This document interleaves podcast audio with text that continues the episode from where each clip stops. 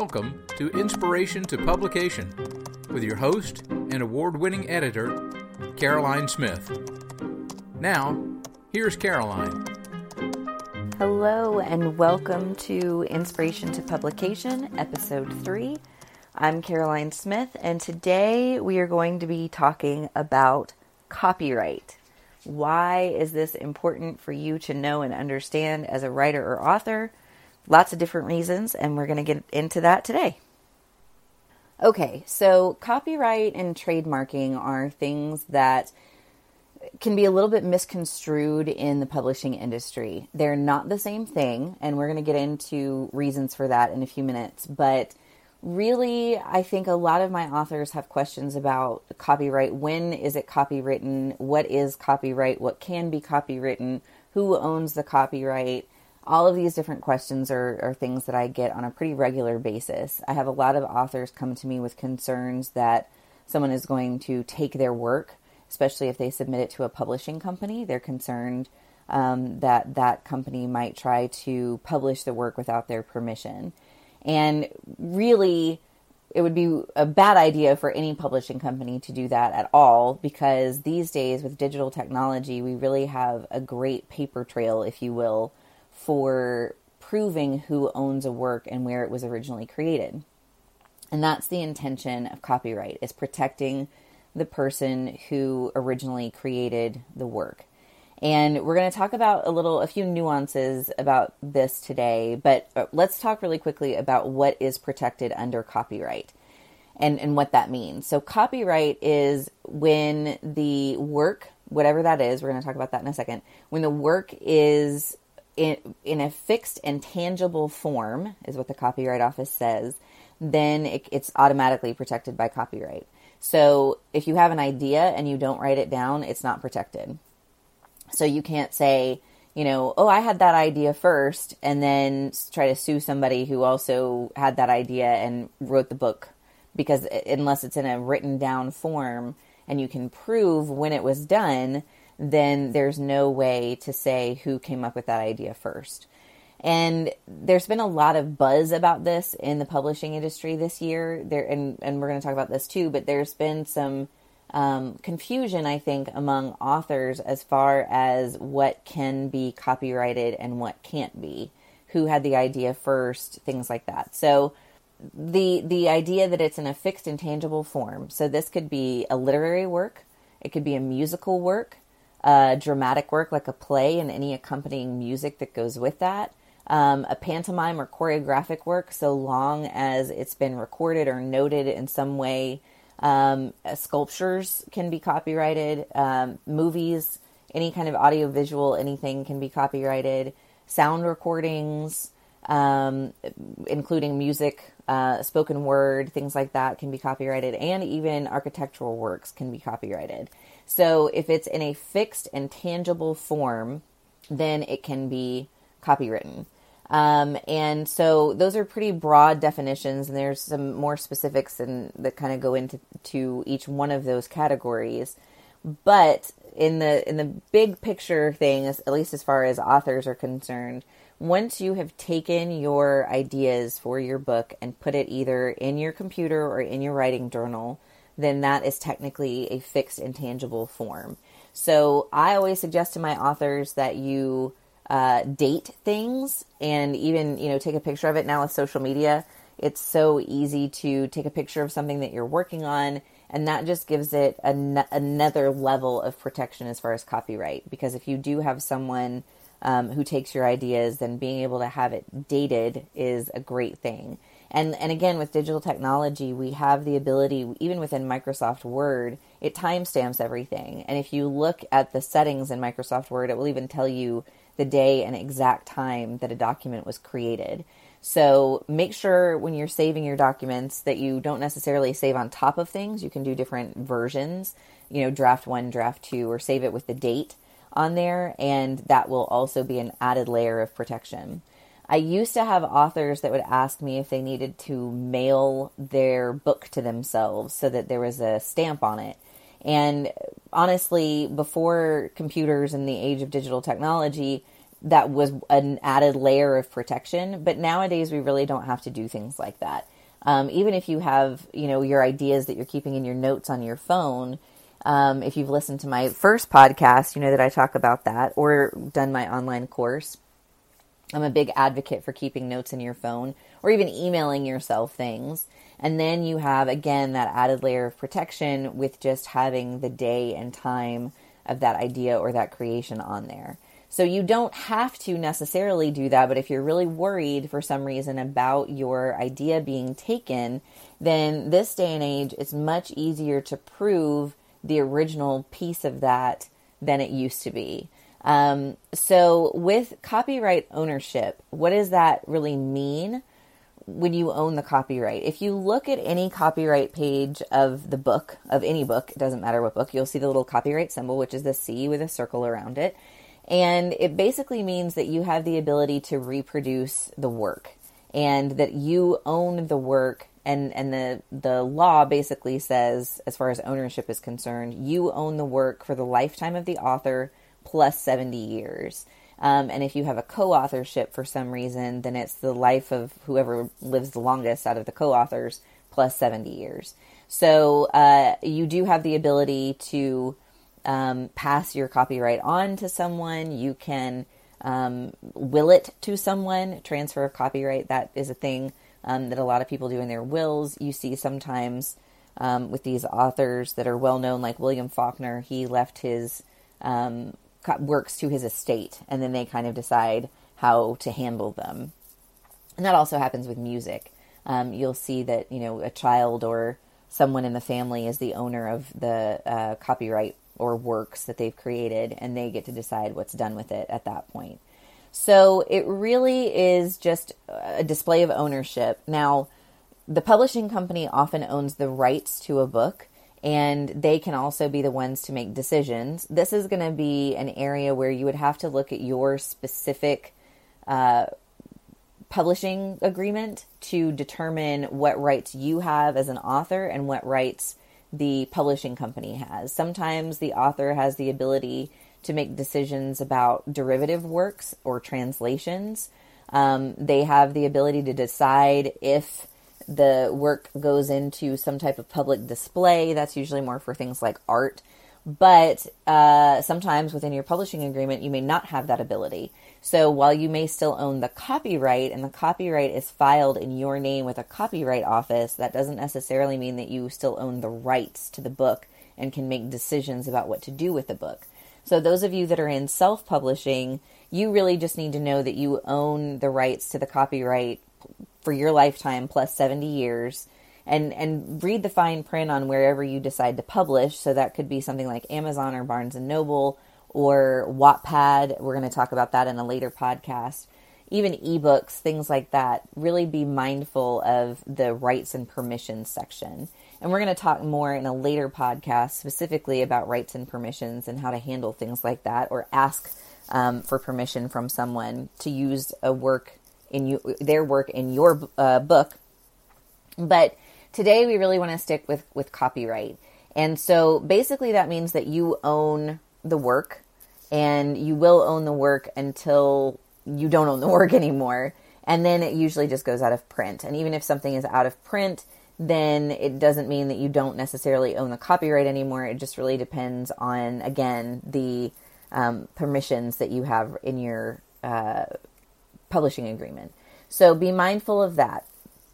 It's really easy to file with the Copyright Office, and I do have people ask me a lot when they should file. And my recommendation for that is don't file until your book is finished, as finished as possible. And if you do um, go to a publisher, you really don't need to file with a copyright office beforehand. Again, your work is already protected. You don't have to worry about that. You really don't need to take that extra step to file with a copyright office until you have a publisher, or even if you're self publishing, you can go ahead and do that um, early on in the process, or you know, as soon as you put it up on Amazon or CreateSpace or what have you but uh, it really isn't necessary to file with the Copyright Office until it's actually being published. Now, the reason that I say that is when you make big sweeping changes to the book, then that also has to be filed with a copyright office. And it's not very expensive to file with a copyright office, but there's just, it's kind of a waste of money.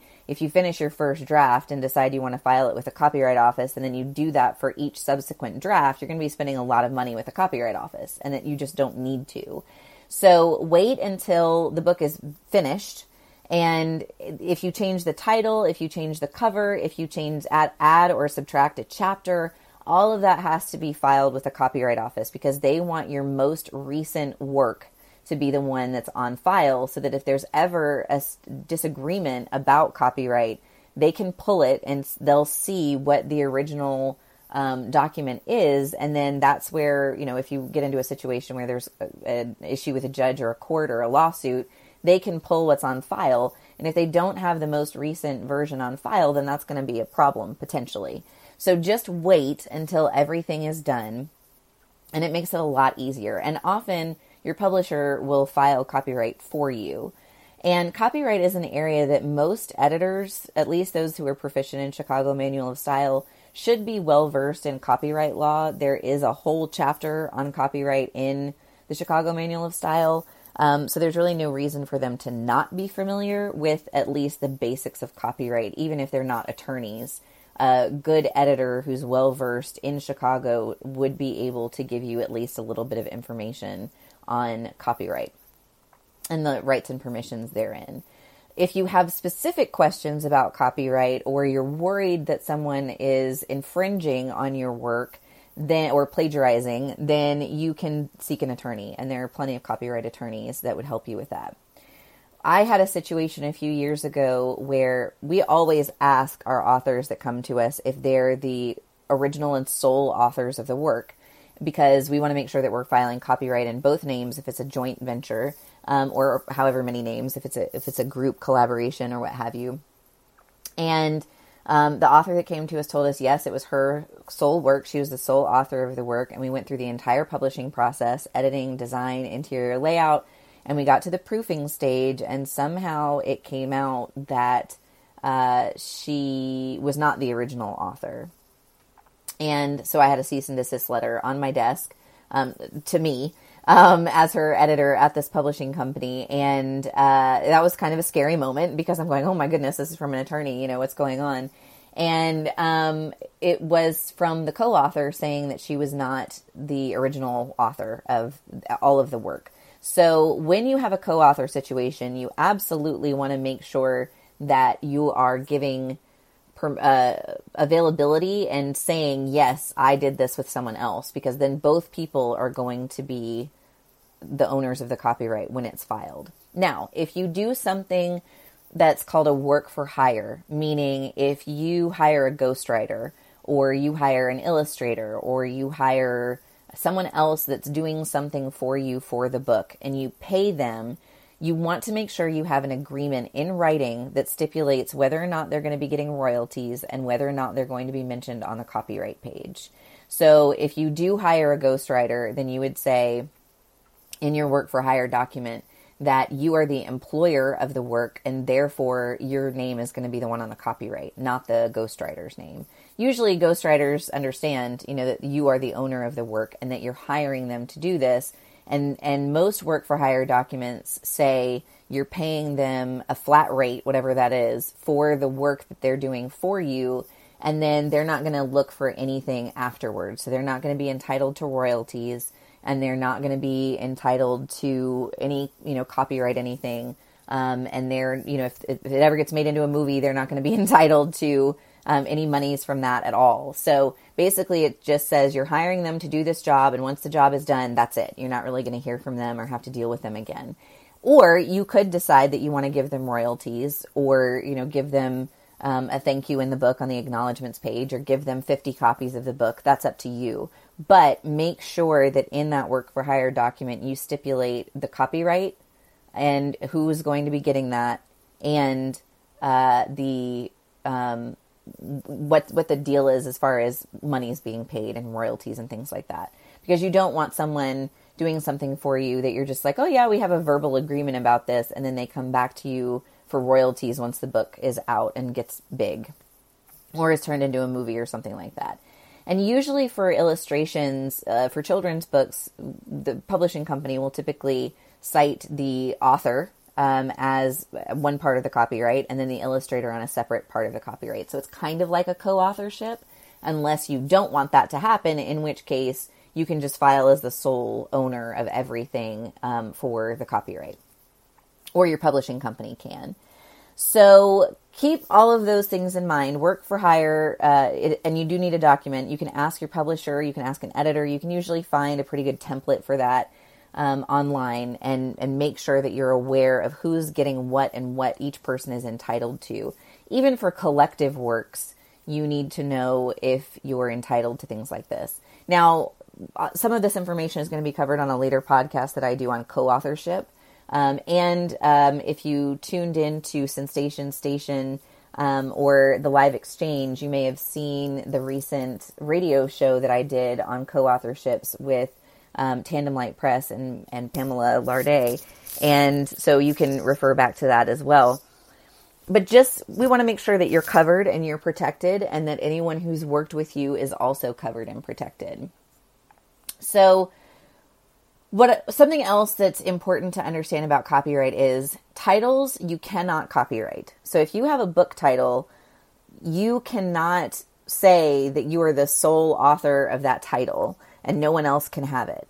That it doesn't work that way. You are the owner of the content, but you are not necessarily the owner of the title. So copyright does not protect an idea or it doesn't protect a system. Like if you have a system, like a financial system or an organizing system or something that you're using, you or a method or a procedure, a specific step by step, copyright does not protect any of those things. You also are not protected if you just, like I said earlier, had an idea. If you haven't written it down, if you haven't recorded it, if you have an improvisational speech that you've made that you haven't written down, that is not protected. Uh, titles, again, are not protected. Names are not protected by copyright. Short phrases, like cliche phrases, or, you know, even um, like Nike, just do it, is not protected by copyright. Slogans, not protected by copyright. A familiar symbol like a heart, you cannot copyright or a design. Typographic ornamentations, letterings, and colorings, and things like that, you're not protected by copyright, and you are not, also not protected with listings of ingredients or contents. So if you do a cookbook, your cookbook is protected by copyright, but just a list of ingredients is not going to cut it. Um, now, many of those things that I just mentioned can be protected by trademarks, but they cannot, they're not protected under copyright law. So you'll notice if you put your title in and do a title search on Amazon or Google, there may be four or five other books with the same title that you have. And that's okay. They're allowed to do that unless that person has trademarked that title. Now, with trademarking, you typically have to select a category and almost always in order to be accepted as a book title for trademarking, you have to do more than one thing. So, for instance, any kind of like financial system or organizing system, if you have a name for it and that's your brand or your name, you can file that in copyright I'm sorry, in trademarking with the trademark office um, for uh, the purposes of trademarking, and no one else can use it. And so you can say that you're trademarking it for a book title and as a system, and the trademark office usually and patent office will usually let that go through. Um, and you can search on it's uspto.gov, and that's the trademark office, and you can search for things on there to see if it's already trademarked. Because if it is trademarked already and you're trying to use it, then the person who already owns the trademark could could come to you and say you're not allowed to use this, or you owe me money for whatever you've made with this name. Um, and they absolutely have the ability to do that. So um, your editor or publisher should be checking that for you as well. That's just part of our system for the publishing company is to always check copyright as much as possible um, trademarking and look at Amazon, Google, Barnes and Noble to see. We don't want you know our book titles to have the same title necessarily, or maybe it's just the difference in a subtitle or a spelling or something that's a little bit different. Um, but we don't want anybody to get in trouble. So that's part of our job as your publishing team is to make sure that you are as clean as we can possibly make it from any legal trouble. But recently, this past year, Um, there was someone in the romance genre who was trying to trademark the word cocky and use it as part of her series title. And uh, there was a big to do about this, and she actually sued some indie authors and some not indie authors because she was trying to say, or her assumption was that because she now owned this word and she had filed it with the trademark office, that she was going to get money from anybody else who was using this word. And that's really not appropriate at all. So it doesn't, the trademark doesn't exist before you trademark it. Um, you can't go back, you know, five or 10 years and say, well, anybody who's used this word is now going to owe me money for however, you know, much money they've made out of using this word. That's not the way it works. It's from the time that you copyright it in the future. She could have um, had her attorney send letters saying, guys, you need to know that, you know, this is now trademarked and you can't use it anymore. But usually the trademark office won't trademark things that are common words and phrases. Um, she was trying to also copy, I'm sorry, trademark the um, font that was used um, that she didn't own. And so the designer that had done it for her had some issues with that. And this ended up going to court and she lost. And the judge, you know, kind of told her that she needed to have better attorneys um, and tell her what, you know, advise her better. But then again, recently, um, this happened with uh, some big players as far as fiction is concerned, with one person saying that they were trying to make money off of another person's work, and then the other person said, well, I, you know, had this idea before her book was even published, and here's proof of it. And you just can't trademark common words and phrases like that. Um, sometimes the trademark office will approve it again if it's part of a procedure or a system or a process or a method or something like that. But you have to state that in the trademark application, and it costs about $250 per category to trademark something. And it can be a long process. Sometimes, you know, you have to prove that you've been doing it for a certain amount of time sometimes not sometimes they'll just go ahead and approve it. It really it depends. And if you know me or have heard anything that i say i say that all the time as far as publishing is concerned. It depends. And it really does. It depends on a lot of different factors. So just be aware of the fact that ownership only goes so far in copyright and trademarking. So be wary and understand if you are going to get into an issue with another author over copyright or trademark, you really need to be advised by either an editor, uh, the publishing company, or an attorney. That would really be the best one because an editor, again, really can advise you so far as far as copyright law is concerned. Um, but get some information under your belt before you just decide to go attacking people and you know accusing them of doing something that they haven't necessarily done. Because what happens is in the the world of social media the firestorm happens and then things are said that are not meant or there's a lot of hurt that can happen because people didn't understand what was going on and there was some misconstrued information and as far as this is, I mean, you could probably Google what I'm talking about. I don't want to use any names just to protect uh, people, but just understand or ask before you decide to take a fight to someone. Um, and before you decide to get your whole tribe behind you and attacking someone's character, then it's probably a good idea to talk to your publisher, talk to your agent, talk to your editor, and really understand what's going on and get some advice before you start spouting things out on social media or anywhere for that matter, um, especially in public, because then that can lead to libel and, and backlash on you if you're incorrect and don't really understand the process and what's going on. So, copyright again, fixed tangible form. As far as your book is covered, you're protected as soon as you start typing it into your computer. Now, I do think that the failsafe is uh, digital technology because if you again have an idea you can kind of write the date on it anywhere and you know say that you did it when you didn't. And of course i know you wouldn't do that but it's just not as it's not going to hold up in court as easily. And i don't want you to be worried about this and panicked about well do i need this to hold up in court? That really shouldn't be your first thought. But it does kind of need to be in the back of your mind as you're going through the process.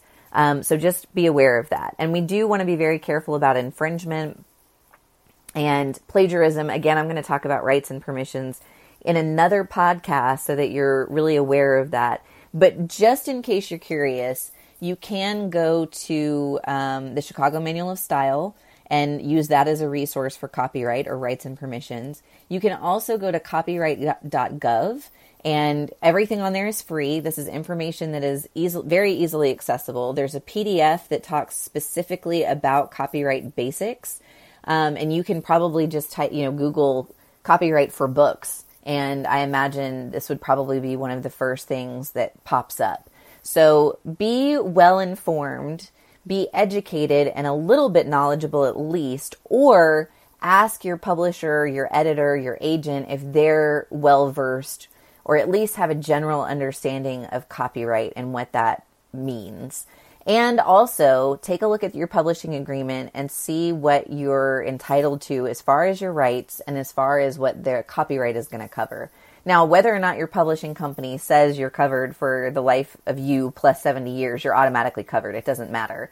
That that should be written in their agreement, but if not, that's the standard. So that's never going to be questioned as far as an attorney. If it was something that was written before 1978, um, then there's some other issues and legal considerations there. But for the most part, if you're writing anything that's been done in the last several decades, then it's the life of the author plus 70 years.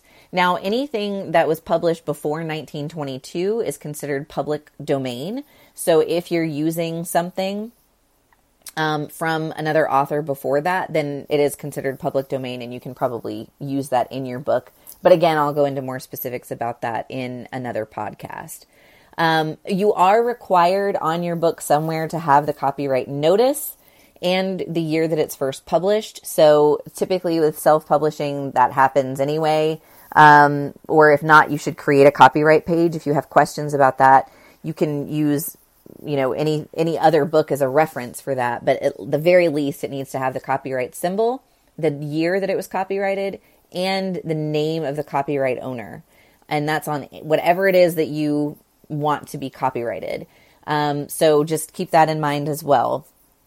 Those of you who, who are self-publishing or going into some kind of independent publishing typically that copyright page is done in the front matter um, by the publishing company or the independent press but if not, then ask. If you're not seeing a copyright page, then please ask if that's something that they include or if it's something that you need to include.